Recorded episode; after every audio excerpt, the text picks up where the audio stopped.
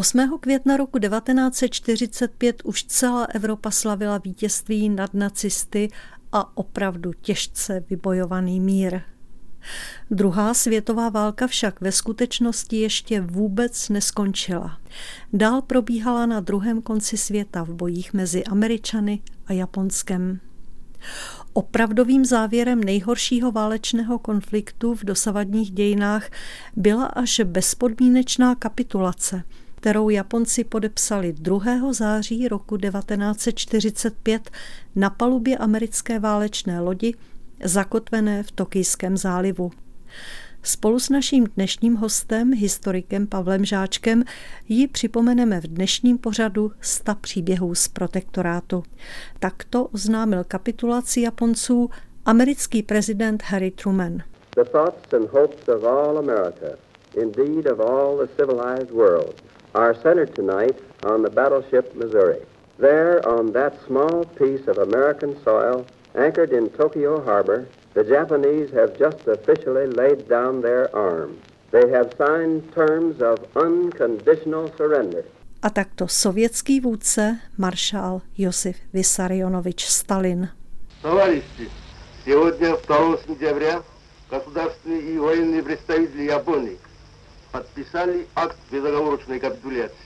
Разбитая на голову на морях и на суше, Japonie přiznala sebe побежденной i složila оружие. Co vlastně tato dvě prohlášení znamenají pro budoucnost? Jaký to byl okamžik v tom vývoji světové historie a jak se potom ty nůžky rozevřely? Oba tyto projevy myslím si, velmi dobře charakterizují ty vůdce části světa, to znamená amerického prezidenta Trumana, kteří mluví o svobodě demokracii, také připomíná, že se nesmí zapomenout přepadení Pearl Harboru v roce 1941 a je z toho cítit určitá taková ta americká naděje a ten závan té svobody. To si myslím, že je to standardní pro takovýto závažný projev amerického prezidenta 20. století.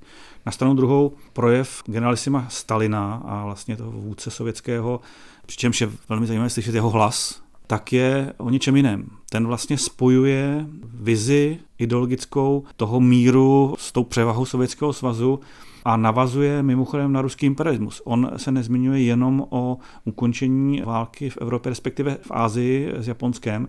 On vlastně prezentuje tu mocenskou linku, že Sovětský svaz dosáhl vyrovnání a revanše už za rusko-japonskou válku z let 1905 za porážku Port Arturu, té ruské pevnosti a navazuje na boje, které byly vedeny na vlastně sovětsko a mongolsko-japonské, bych řekl, linii dotyku v letech 1939 a 1940.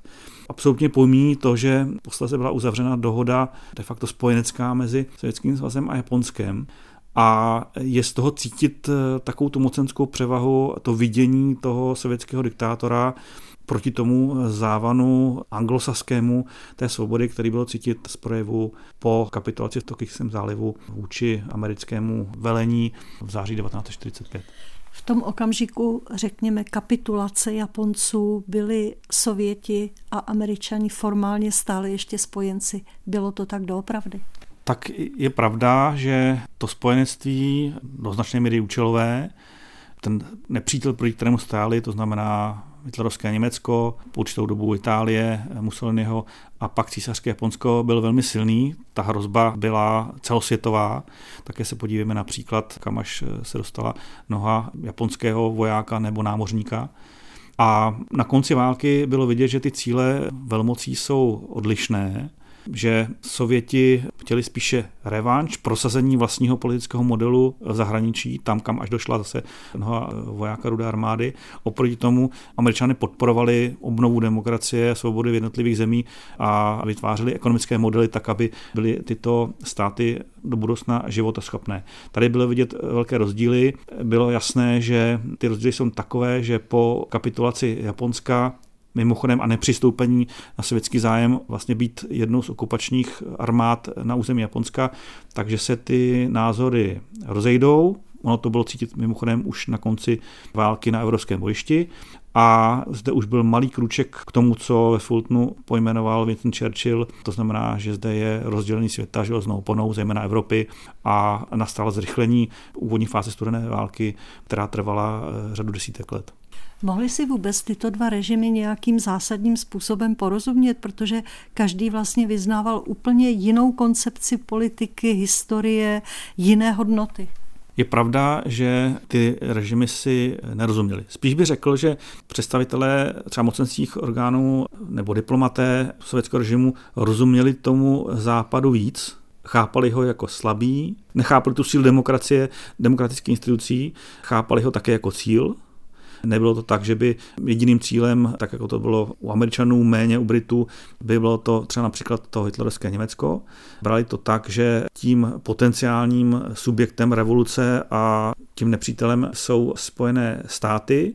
U těch Američanů to bylo tak, že se snažili pochopit, stejně tak Britové, co se vlastně uvnitř té sovětské struktury děje, jak ona vnímá svět a brali jako silnější možná, než doopravdy byla. A dnes vidíme mimochodem na porovnání těch archivních materiálů o výkonu moci ve Spojených státech například a v Sovětském svazu, že američané nerozuměli těm motivům, že to brali pragmaticky, politicky, ekonomicky, že nechápali tu ideologii v tom režimu a že si mysleli, že ten sovětský režim je taky dostatečně pragmatický a logický a vypočetatelný, jako jsou oni. Ale myslím si, že s tímhletím problémem se potýkali až do pádu Sovětského svazu. Neopakuje se ta historie trošku dodnes, že vlastně mezi těmi režimy do dneška je jakési zásadní neporozumění? Já si myslím, že tomu tak je, že ta sovětská a ruská zkušenost je nepřenosná, že i sice třeba někteří exulanti se snažili vysvětlit, nicméně v rámci toho demokratického systému svobodné dlouhodobé výměny informací a zcela zásadní, lze teda ten autoritativní nebo totalizující pohled eh, toho mocenského sektoru v Sovětském svazu či v Rusku jako, jako vysvětlit. Že tam jsou prostě opravdu některé ideologické důvody, které vycházejí ze specifik ruské duše, bych řekl, a specifik ruského mocenského stýkání, potýkání, že eh, to normálně standardní matematický, až bych řekl demokratický režim nedokáže pochopit. Je to, je to tak a myslím si, o tom to celé je a neříkám, že to pochopení mimochodem vede eh, k nějaké dohodě nebo k nějakému řešení. I případné pochopení a dostatek informací v nějakém konkrétním mocenském konfliktu může vést eh, k tomu, že se ta, ty strany nedohodnou a dále spolupracovat nebudou. Je to velmi složité a ty rozdíly kulturní, politické, ekonomické, mocenské jsou natolik odlišné a nepřenosné, že to bude hrát roli asi vždycky. Říká historik Pavel Žáček a tím také končí dnešní pořad z cyklu 100 příběhů z protektorátu. Připravila ho a loučí se s vámi Milena Štráfeldová.